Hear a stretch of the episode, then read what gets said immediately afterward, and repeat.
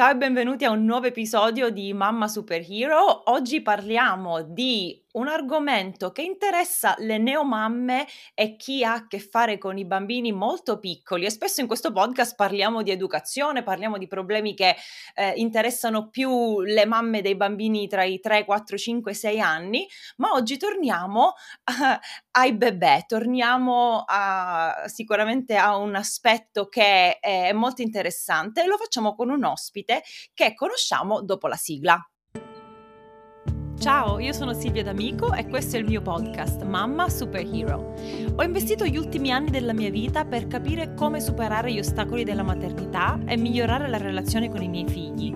Ho letto decine di libri, ascoltato centinaia di podcast e soprattutto ho fatto pratica ogni giorno con i miei tre bambini. Il mio obiettivo è quello di aiutarti ad alleviare la fatica di crescere i figli un episodio alla volta. Ho con me oggi Luisa Nodari, dottoressa in chiropratica, che ci parlerà eh, dello sviluppo muscolo-scheletrico e della crescita libera dei neonati e dei bambini. Ciao Luisa, come stai? Ciao Silvia, benissimo, grazie per avermi invitata al tuo podcast. Luisa, ti vuoi presentare per chi non ti conosce? Raccontaci chi sei, raccontaci un po' della tua famiglia e poi anche del tuo lavoro, di cosa ti occupi. Allora, mi chiamo Luisa, sono appunto chiropratica, eh, di origine sono svizzera, sono nata e cresciuta in Svizzera, poi ho studiato la chiropratica negli Stati Uniti, a Los Angeles, e eh, poi tornata in Svizzera ho, fatto, ho lavorato per alcuni anni a Ginevra e poi mi sono sposata e sono diventata mamma in Italia.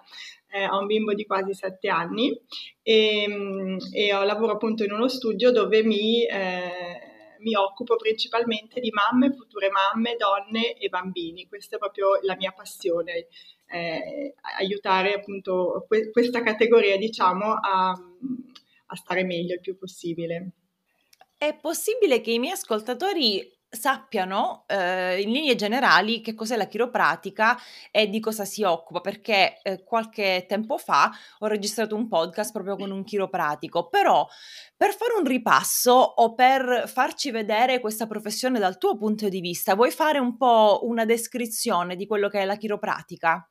Allora, certo, il chiropratico è, fondamentalmente è lo specialista di tutto quello che è muscolo scheletrico eh, nel corpo, quindi eh, articolazioni, muscolatura, eh, ligamenti e il focus principale del chiropratico è la colonna vertebrale. Ci sta veramente a cuore e c'è un motivo, perché dentro la colonna vertebrale c'è il sistema nervoso che è quello che poi gestisce eh, tutto quello che succede nel corpo. Quindi avere una colonna flessibile, una colonna che funziona bene, eh, fa sì che il nostro sistema nervoso sta bene e quindi noi di conseguenza stiamo bene. Eh, calcola che la chiropratica eh, ha un approccio olistico della persona, è proprio un po' la sua definizione, quindi a noi interessa eh, veramente prendere in carico eh, tutta la persona eh, appunto affinché possa funzionare in modo ottimale. Benissimo. Io, ehm, vado dal chiropratico dal 2012 e, Mh. proprio mi sembra una tempistica perfetta che appena chiudo questa intervista ho il mio appuntamento di routine e andrò, ehm, a fare la visita, perché è veramente una professione che, ehm, da quando ho conosciuto nel 2012 non ho più mollato, cioè lui non si può liberare di me perché io sono sempre presente. Però oggi voglio parlare insieme a te di una cosa che so che ti appassiona, e lo hai anche appena detto, eh, ma prima di parlare, di farti la prima domanda, vorrei capire, quando dici che ti occupi di aiutare mamme e bambini, in che modo lo fai? Cioè, ehm, sono appunto sedute di chiropratica o anche altri aspetti dello sviluppo dei bambini o anche del benessere della mamma? Allora, in verità tutte e due sono sia sedute di chiropratica, ehm, magari faccio una piccola parentesi perché il chiropratico ehm, può eh, lavorare in modi molto diversi. La chiropratica classica, eh, magari quello che sperimenti tu col tuo chiropratico, tratta con le classiche manipolazioni, quindi questi crack che sentiamo quando il chiropratico ehm, ci tratta. Eh, io personalmente uso un'altra tecnica che eh, utilizza dei tocchi molto leggeri sulla colonna che va proprio a aiutare, come dicevamo prima, il sistema nervoso a liberarsi di quegli accumuli di tensioni che poi ci fanno bloccare. E questa tecnica, che è appunto dolcissima, mi permette veramente di lavorare sia sul neonato che ha qualche giorno di vita, sia poi anche sulle persone più anziane o persone che hanno controindicazioni. Quindi, per tornare alla tua domanda, eh, si tratta il bambino appunto mm. con una tecnica molto dolce o, delle, no, semplicemente anche delle mobilizzazioni e poi eh, si tratta anche la mamma, specialmente un po' sparto, eh, tutta la zona del bacino dove si è stata eh, completamente sconquassata e rimessa in, in sesto, eh, si va appunto a controllare che tutto sia a posto. E poi c'è anche un discorso di eh, appunto consigli, quindi come, come appunto appunto tenere il bambino, eh, co- come farlo giocare, piuttosto che delle, delle, cose che vanno evitate per evitare eh, appunto che lo sviluppo non segua le tappe giuste. Quindi si fa anche proprio una, una sorta di, di, colloquio col genitore eh, per aiutarlo appunto nella, in questi passi. Fantastico. Ed ecco che allora possiamo passare alla prima domanda, e cioè eh, quella che riguarda lo sviluppo muscolo-scheletrico e la crescita libera del neonato. Puoi farci una panoramica di cosa si intende con questi termini, quindi sviluppo muscolo-scheletrico e crescita libera? E eh, crescita libera intesa in che senso? Perché c'è una crescita non libera? Allora, ehm, magari partiamo dalla definizione e dividiamo proprio questi due termini, cosa intendiamo per sviluppo motorio muscoloscheletrico e per crescita libera. A, a me piace pensare che lo sviluppo motorio muscoloscheletrico è un po' queste tappe di sviluppo, questi milestones, questi eh, entro tot mesi il bambino deve essere capace di fare questo, entro tot mesi deve essere capace di camminare, quindi questo è proprio lo sviluppo prettamente motorio muscoloscheletrico e cioè il cosa riesce a fare fare in autonomia, entro quando. Quindi proprio eh, questo sono un po' quello che controlla anche principalmente il pediatra, quindi ci dice che eh, va bene che a sei mesi il bambino inizia a, piuttosto che a nove mesi inizia a. Quindi cosa riesce a fare in autonomia entro quando. Questo è proprio lo sviluppo motorio. Quando parliamo di crescita libera, che come ti dicevo è un tema che mi affascina tantissimo, ehm, è un po' il come arriviamo a queste tappe, quindi in che modo eh, siamo, siamo, liberi di arrivare a queste tappe. E, ehm, e, questo è, come ti dicevo prima, è proprio un po' l'educazione che va fatta insieme al genitore, cioè eh, di spiegare... Ehm, il suo ruolo che di fatto è quasi di osservatore, è quasi di eh, ci sono, il, il famoso eh, aiutami a fare da solo eh, di Montessori che di fatto va, va benissimo anche nel campo eh, proprio dello sviluppo motorio, quindi il genitore c'è, osserva, la maggior parte delle volte dobbiamo legargli le mani ai genitori perché vorrebbero sempre intervenire, quindi è quasi una fatica per il genitore non, non aiutare il bambino, ma è proprio anche qua eh, appunto crescita libera come arrivo alle tappe, come eh, ci sono arrivato eh, appunto a questi milestones che poi misuriamo. Bellissimo, hai toccato una serie di, di, temi e punti che mi stanno moltissimo a cuore. Eh, io sono una grande sostenitrice e proponitrice del respectful parenting di Magda Gerber e per lei uno dei sette eh, principi cardine è proprio l'osservazione, quindi genitore osservatore, non genitore eh, che interviene, che partecipa, che, che si eh, infila esatto. nel business del bambino. Esatto. E poi quando dicevi di eh, aiutami a fare da solo o eh, raggiungere certe tappe in autonomia, mi sono ricordata di tutta una sezione in uno dei libri che lei ha scritto eh, dove parla di stare seduto e di come sia assolutamente inutile circondare il bambino, neonato di cuscini per farlo stare seduto. Cioè lei dice il, il bambino ancora non ha sviluppato eh, quelle capacità appunto muscoloscheletriche, quindi perché noi ci fissiamo che il bambino vuole stare seduto, allora lo circondiamo di cuscini, così raggiunge una posizione che in realtà lui non vuole, ma che noi vogliamo che lui assuma. Esatto. Quindi mi è piaciuta un sacco questa, questa idea dell'autonomia. Questo è, una, è, un bellissimo esempio e lo, lo, possiamo prendere un attimino come esempio se sei d'accordo. E, è semplicemente dire che non è mettendolo seduto sì, che sì. il bambino impara a stare seduto. Come non è facendo camminare il bambino a nove mesi che quel bambino imparerà a camminare eh, prima o comunque che imparerà a camminare. E questo proprio perché ehm, appunto la, la, dottoressa Pickler, questa pediatra, ha studiato, ha osservato e ha documentato centinaia di bambini lasciati liberi, ehm, quindi liberi non vuol dire eh, che possono farsi male, non vuol dire eh, così eh, selvaggi, ma vuol dire in un ambiente eh, propenso appunto allo sviluppo delle diverse tappe di, di crescita eh, motoria in modo che il bambino possa fare proprio queste tappe eh, col suo equilibrio muscolare, quindi con la partecipazione globale di tutta la muscolatura del corpo, con la coordinazione che ehm, ne scaturisce da appunto equilibrio muscolare, in modo che le tappe poi possono veramente essere documentate, perché ogni bambino passa dalle stesse tappe se glielo permettiamo. Ehm, quindi la cosa più eh, sbagliata è metterlo in posizioni dove il bambino di fatto non ci arriva ancora in autonomia. Quindi una, una, una piccola domanda molto semplice che il genitore può farsi, mm. dire il bambino è in grado di arrivare da solo in questa posizione? Se la risposta è no, non ce lo mettiamo. È, è, quasi, è quasi, un disservizio, cioè devi, secondo me bisogna vederlo un po' come... Ehm, non ti sto aiutando del tutto, cioè è proprio il contrario di quello che vorremmo fare.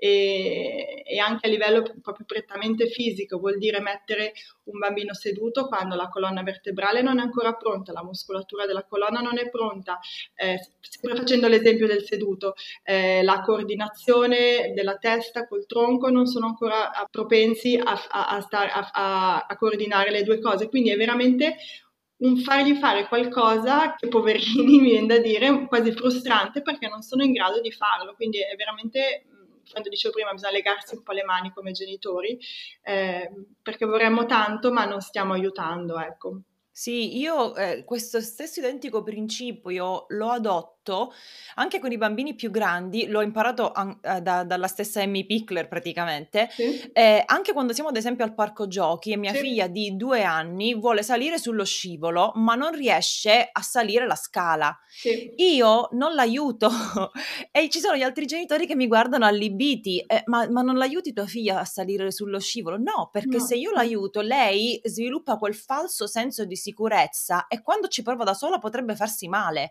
Quindi le dico sempre sempre, Emma, eh, se vuoi fare quel tipo di gioco, se ti vuoi arrampicare su quel tipo di struttura, deve essere una cosa che tu sai fare da sola. Io sono qui e ti eh, ho come le mani sotto di certo, te se cadi, certo. ma non ti aiuto, non ti prendo, non ti metto sullo scivolo solo per farti fare lo scivolo.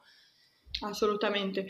Tra l'altro, eh, per andare un po' più in là in questo discorso, eh, la crescita libera in verità poi porta a, eh, a collegarsi anche proprio allo sviluppo psicoemotivo, perché se tu ci pensi, eh, se noi ci arriviamo da soli, anche come adulti, a fare qualcosa, siamo soddisfatti, eh, abbiamo guadagnato in autostima, eh, abbiamo allenato mm. l'uscire dalla nostra comfort zone e avercela fatta, e impariamo a credere in noi stessi. Quindi sono, sono due cose che sono talmente correlate eh, che si, capisci ancora meglio come l'aiutare a fare una cosa ti toglie poi tutta quella parte di soddisfazione e di festeggiamento che si ha quando si raggiunge qualcosa in autonomia. E, ehm, quindi è veramente le due cose sono legate, questo Fantastico. secondo me fa veramente capire l'importanza di, eh, appunto, di lasciarli crescere con le, loro, con le loro tappe motorie. Con i loro tempi. Quindi quello che facciamo noi, genitori, mh, tradizionalmente o quello che ci è stato tramandato, è una crescita non libera, cioè io ti metto in quelle posizioni che ho deciso io, che non vuol dire soltanto ti metto sul seggiolone oppure ti metto eh, in fascia, ma proprio significa non lasciarti libero di muoverti e di scegliere la posizione che tu preferisci. Forse perché noi confondiamo la frustrazione del bambino, ad esempio un bambino messo a pancia in su, che si lamenta, piange o mette dei suoni. Quindi a volte è possibile che noi quindi come genitori tradizionalmente ci è stato insegnato a non lasciare i nostri figli liberi o perché li riponiamo in una fascia, in un girello, in un seggiolone perché li vogliamo un po' limitare nello spazio o perché decidiamo noi in che posizione quel neonato, quel bambino eh, deve stare. Quindi è, è, questo che si intende forse per crescita non libera, non semplicemente allacciare eh, la cintura e tenerlo in un luogo circoscritto, ma anche cioè decidere adesso stai seduto, adesso stai in piedi, se sei a pancia in su ed emetti un suono che io non comprendo, mi è stato insegnato che vuol dire che sei scomodo, che ti devo prendere, ti devo mettere seduto perché non vedi quello che c'è intorno certo. a te. Certo. Sbaglio o è una definizione piuttosto accurata? No, no, assolutamente, assolutamente. Non lasciamo il tempo al bambino di provare qualcosa di nuovo. La frustrazione, tra l'altro, è una cosa che è giustamente va provata anche questa.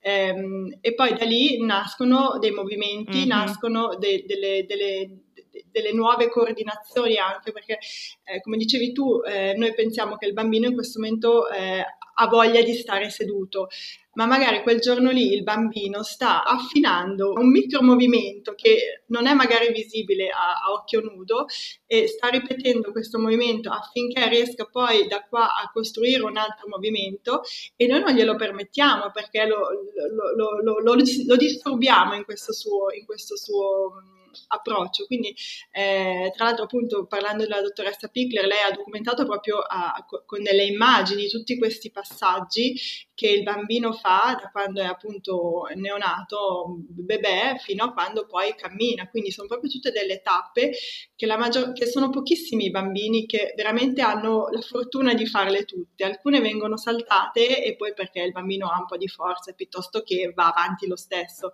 Eh, però è veramente lasciargli ehm, eh, sperimentare quello che in quel momento il bambino ha bisogno di fare per progredire anche a livello neurologico. Fantastico. Mi piace quando hai detto che il bambino si sta allenando a fare dei movimenti che noi neanche percepiamo e mi sono ricordata che io ho tre figli, i primi due, eh, quando erano neonati, mh, non avevo ancora letto, approfondito tutto questo aspetto, quindi mi sono goduta la terza nei suoi movimenti, nel, nel suo sviluppo eh, muscolare molto di più, perché proprio la osservavo mentre cercava di girarsi o mentre cercava di fare delle cose senza intervenire troppo. Assolutamente. E allora voglio parlare un attimo di queste tappe di sviluppo, le milestone, milestones che hai ehm, citato prima, perché spesso forse noi genitori siamo troppo apprensivi e ci preoccupiamo, oh no, ancora non sta seduto, ancora non, non riesce a alzarsi in piedi, non ha raggiunto eh, questa tappa e quindi eh, come possiamo essere attenti osservatori senza però preoccuparci inutilmente di questi non so, queste tappe che sono veramente così per tutti i bambini, come hai detto tu, a volte i bambini saltano una tappa oppure hanno comunque dei tempi molto personali. Dove sta, cioè quando è che, non voglio dire quando è che un genitore si deve allarmare, però ehm, come facciamo a non essere troppo apprensivi e dare ai bambini lo spazio di svilupparsi così come geneticamente sono predisposti a farlo? Allora, prima cosa io dico sempre eh, rendersi conto se stiamo facendo a gara di figli, nel senso eh, mio figlio ha gattonato A, il tuo figlio che età ha gattonato, il mio già cammina, il mio non cammina. Già questo, eh, se evitiamo tutti questo, ah. questi paragoni, già ci togliamo una, una grossa fetta di ansia da prestazione dei nostri figli. E poi, come dicevamo prima, osserviamo, osserviamo sì. se ci sono dei progressi. Cioè, è ovvio che se in un mese il bambino fa sempre la stessa cosa mm. e notiamo che non sta avanzando nel suo, nel, nei suoi movimenti, ci possono essere dei momenti un po' di stallo, un po' di plateau dove il bambino, come diceva prima, internamente sta costruendo il movimento e magari noi non lo vediamo ancora eh, visivamente, però ecco, se notiamo che veramente questo, questo plateau continua, allora possiamo un attimino eh, farci due domande. Poi, come dicevamo prima, il controllo eh, periodico del pediatra è quello che ci dà un po' un check generale. Poi c'è il bambino che a 9 mesi cammina e c'è quello che la cammina a 18 mesi. Quindi i range sono, sono veramente molto ampi. Mm-hmm. E, e, quindi secondo me è la progressione, cioè se noi vediamo che il bambino eh, fa qualcosa in più ogni tot, eh, qui poi il genitore ehm, queste cose le percepisce, si accorge se il bimbo non fa, non fa appunto... Eh, necessariamente dei passi avanti, però ecco, togliersi un po' questa, questi paragoni, questo guardare gli altri, cosa fanno, come al parco giochi, c'è quello che già si spinge sull'altalena, mio figlio ancora non ha capito come ci si spinge sull'altalena, eh, anche perché prima non è sinonimo di meglio, noi vorremmo tutto subito con questi bambini, eh, però appunto rischiamo di bruciare sì. delle tappe e di togliergli qualcosa. Eh, anche solo come dicevamo prima, in, in autostima, in, in, in, autonomia, in credere in se stessi, che poi è peccato, ecco, semplicemente. Fantastica questa idea del progresso, cioè non basarsi sul foglio di carta che mi ha dato il pediatra che dice a tot mesi tua figlia dovrebbe fare X, ma considerare rispetto al mese scorso ci sono stati dei progressi, ha fatto degli avanzamenti, sta imparando delle cose nuove, magari in un altro ambito. O sta provando eh, delle super, cose nuove. super interessante cambiare punto di vista e guardare questa cosa. Io ho una vicina che ha tre bambini e il terzo ha 16 mesi e ancora non cammina e ci sono gli altri vicini che dicono ma come ancora non cammina? Eh, ma il bambino è, intanto è è proprio solido, cioè fa anche fatica a tirarsi su, però sta imparando altre cose, cioè prima gattonava, adesso si tira su, sicuramente entro l'estate imparerà anche a camminare, cioè non è, non è che dobbiamo allarmarci, evidentemente la pediatra o il pediatra eh, li starà seguendo e, e saprà che, che, va tutto bene, cioè non è che per forza dobbiamo camminare tutti nello stesso momento. Assolutamente. Eh, però voglio parlare, a proposito di camminare e di gattonare, voglio parlare un attimo attimo di fasce, girelli, seggioloni, sdraiette, tutti questi aggeggi che eh, ci dovrebbero in un certo senso agevolare la vita perché, perché quando il bambino dà un tenero esserino che sta lì fermo e non si muove, diventa un essere mobile, iniziano anche i nostri problemi. Quindi che ruolo dovrebbero avere questi strumenti nella vita di un neonato? Quanto dobbiamo usarli e quanto invece dobbiamo lasciarli liberi? Di camminare, esplorare con tutti i problemi che ne derivano, perché chiaramente dobbiamo mettere in sicurezza tutto l'ambiente. Allora, ovviamente lo spazio va organizzato e deve essere appunto a misura di bambino. Eh, se vuoi passo in rassegna un attimino i diversi, mm, sempre device in inglese, i diversi dispositivi per sì, l'infanzia. Eh, che ci propina la pubblicità e, e, che sembra che se non abbiamo siamo delle cattive mamme. Eh, allora, la classica sdraietta... Ehm, per me è un no. Eh, allora, poi ovviamente ogni famiglia ha le sue esigenze. Se hai tre figli e il piccolino lo devi tenere un attimo eh, in un posto sicuro, va benissimo, nel senso, però come, come appunto acquisto, diciamo, eh, necessario, assolutamente no. Se tu ci pensi quando un bambino è nella sdraietta, parlando proprio, proprio del movimento, cosa può fare? Può girare la testa forse di 45 gradi, ma neanche sì. perché arriva, arriva, a toccare da, alla sua destra, alla sinistra. Può muovere le mani in avanti e indietro e i piedi avanti e indietro, ma neanche tanto perché poi tocca di nuovo la sdraietta. Quindi anche solo questo piccolo esempio ci fa capire come togliamo tutta una ehm, un insieme di, di, movimenti che eh, il bambino farebbe se fosse eh, su un semplice tappetino per terra, gli è tolta la possibilità di farli. Quindi eh, sdraiette, poltroncine simili ergonomiche mm-hmm. che ci vogliono fare eh, cap- pensare che ci servano. Eh, il, per esempio il passeggino prima che il bambino sta seduto, il, passeggino va, il bambino va messo nel passeggino in posizione seduta quando è in grado di stare seduto da solo, quando in autonomia arriva a essere seduto, eh, altrimenti eh, abbiamo ancora la classica mm. navicella, carrozzina, insomma, oppure il passeggino ma sdraiato. Um, l'ovetto per spostarci ovviamente in sicurezza sì. in auto, però non deve essere appunto una, una cosa che si usa al di fuori di questo scopo. Prima di passare a, a, fasce e girelli, che mi interessa sì. tantissimo la tua opinione, sì. voglio fare un attimo un appunto, una riflessione sulle sdraiette. Cioè, io quando mi sono trasferita negli Stati Uniti sì. e vedevo questi neonati sempre a terra, mi, mi, sono un pochettino impressionata di questi neonati che stavano sempre a terra. Andavo a trovare gli amici e c'era un neonato a terra che poi rotolava, andava a finire sotto un tavolo. E, e invece poi quando anch'io ho avuto i miei figli eh, ho fatto la stessa cosa. Non so, forse, forse perché qui a terra abbiamo o la moquette o il parquet, mentre invece immagino una casa a Palermo con il marmo ghiacciato a terra, magari una mamma ehm, eh, esita a metterlo giù, però magari con qualche coperta, qualche tappeto. Quindi se togliamo la sdraietta e togliamo la culla dove il bambino dorme, quindi quando è sveglio questo bambino dove deve stare? A terra. A terra, esatto. Quindi vuol dire, un, allora, so, il marmo, il marmo gelato magari anche no, però è un tappetino morbido eh, negli Stati Uniti c'è molto la moquette, quindi di fatto hai già risolto con quella ehm, e basta, es- esattamente qua. E lì è, è, completamente libero di poter esplorare lo spazio, di poter toccare il pavimento, di poter spingere con il piedino, alzare un po' il sederino se vuole cominciare a cercare di girarsi, quindi è proprio libero di fare tutti i suoi allenamenti. Lui quindi si sta allenando continuamente, eh, sta cercando di capire eh, che bello. Chi, chi, ha i piedi, chi ha le mani, che sì. ha una testa, che si può girare questa testa, quindi è veramente tutte cose che appunto in un, in un dispositivo per l'infanzia non, è molto limitata questa cosa e quindi si perde tutta una, una parte proprio eh, da pensare proprio come uno sviluppo neurologico perché il, il, primo input viene dal sistema nervoso, poi dopo passa alla muscolatura e passa poi a quello che vediamo. E poi allo sviluppo psicoemotivo che dicevamo prima perché se io eh, penso di essere capace solo a fare un movimento mi tolgo tutta una fetta di possibilità anche proprio eh, di, di, di, crescita personale, di crescita, di, di credere nelle loro capacità, quindi in loro stessi, poi tutte tutte caratteristiche che ci piace poi pensare di ritrovare più tardi. Straordinario, mi piace un sacco. Passiamo adesso alle fasce e ai marsupi. Lì, allora. in quanto dispositivi per l'infanzia, come, come siamo messi per, per, la crescita?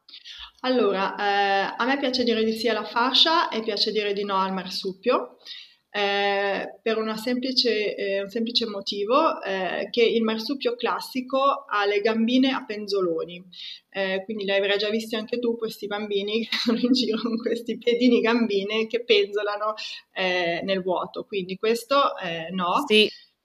Eh, invece la fascia e alcuni appunto marsupi eh, ergonomici, quindi pensati eh, meglio, diciamo, mh, mm, eh, il mondo delle fasce si è, si è, tanto evoluto negli ultimi anni, quindi ci sono molte varianti, eh, ma di fatto tengono sempre il bambino un po' ehm, a koala, quindi un po' con la gambina, con l'anca piegata e il ginocchio eh, piegato, quindi un po' a ranocchio.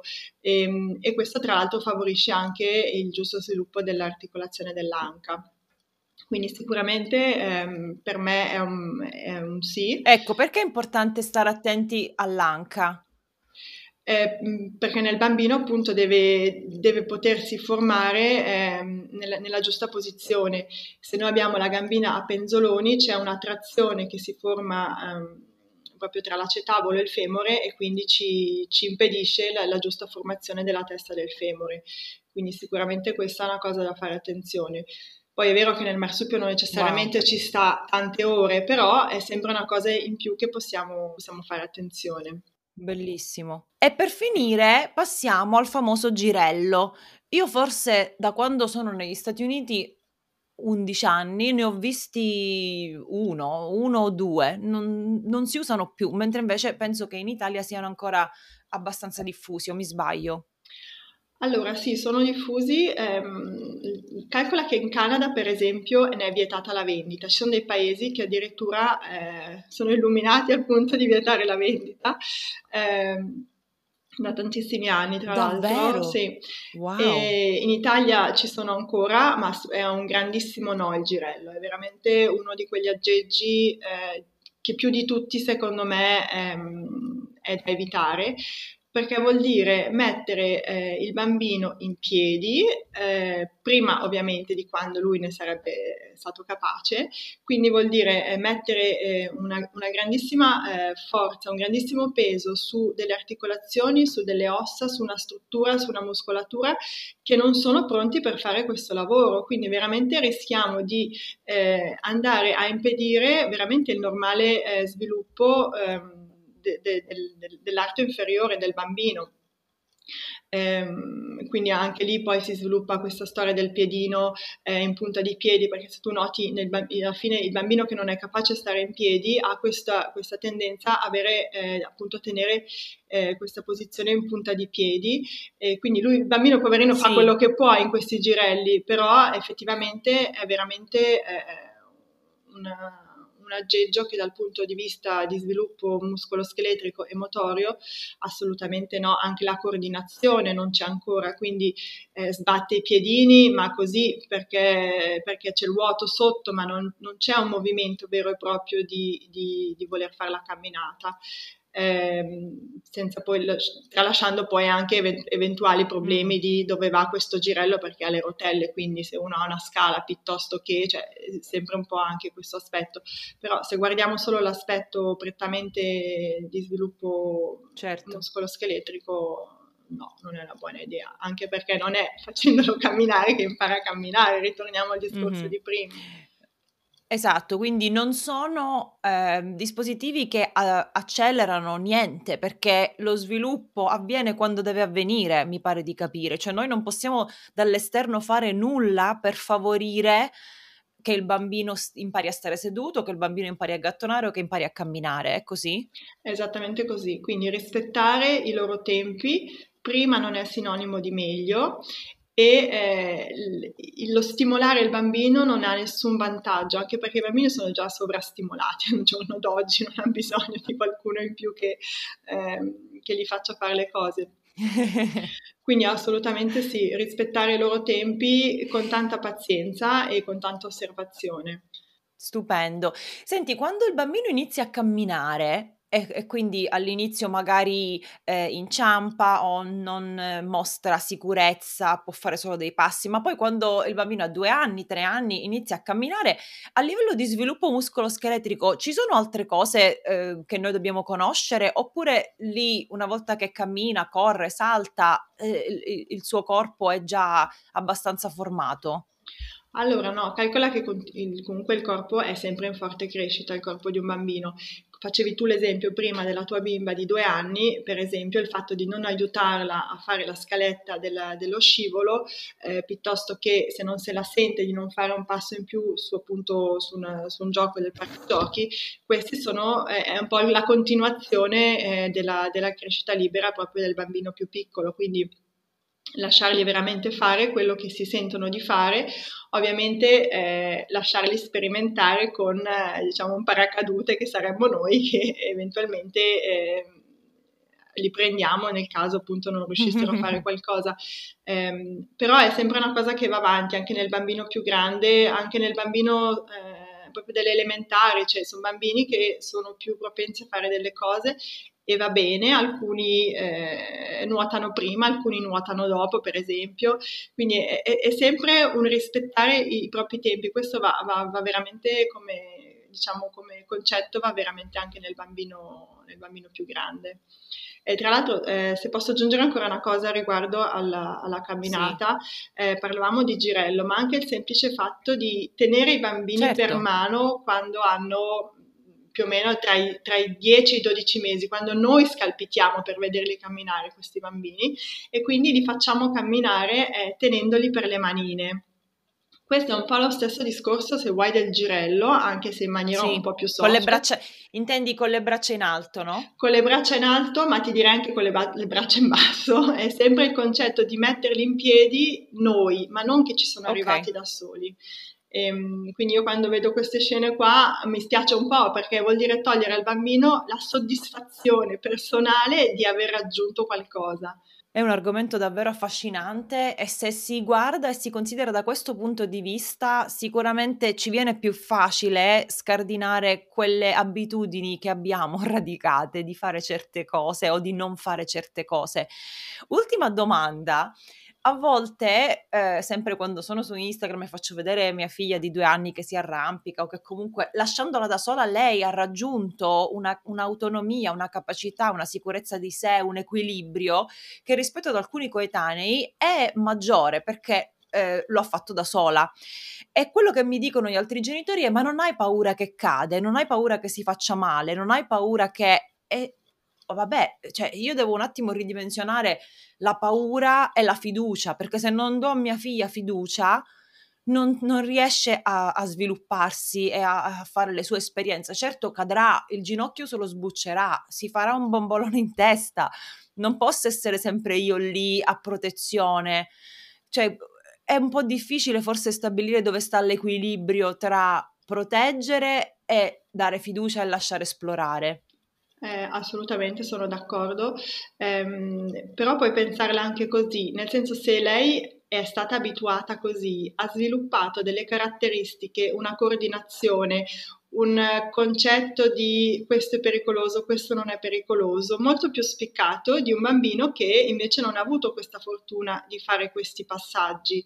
Quindi tu ti puoi rilassare un pochino di più, lei mm. sicuramente è più sicura di quello che fa e poi vabbè, può sbocciarsi il ginocchio, può cadere, questo fa parte, fa, fa parte diciamo, eh, però è sempre in un contesto sì. più raro, diciamo, perché è, è coordinata, una coordinazione eh, neurologica diversa di un bambino che appunto ha, ha avuto la manina per andare su dalla scaletta dello scivolo, perché quei passaggi li ha fatti con qualcuno, quando toccherà farli da solo avrà meno ingranato questo, questo, questo concetto e quindi sarà anche più propenso a eh, cadere o comunque far più fatica. Bellissimo, questo argomento è da- davvero, continuerei a parlarne, ma siamo giunti al termine. Luisa, tu parli di tutto questo anche sul tuo profilo Instagram, hai un sito, hai... Eh, dove possiamo mandare i miei ascoltatori se vogliono approfondire questo argomento e vogliono conoscerti meglio? Allora sì, il canale più attivo in questo momento è proprio Instagram, mi trovi come Luisa Nodari.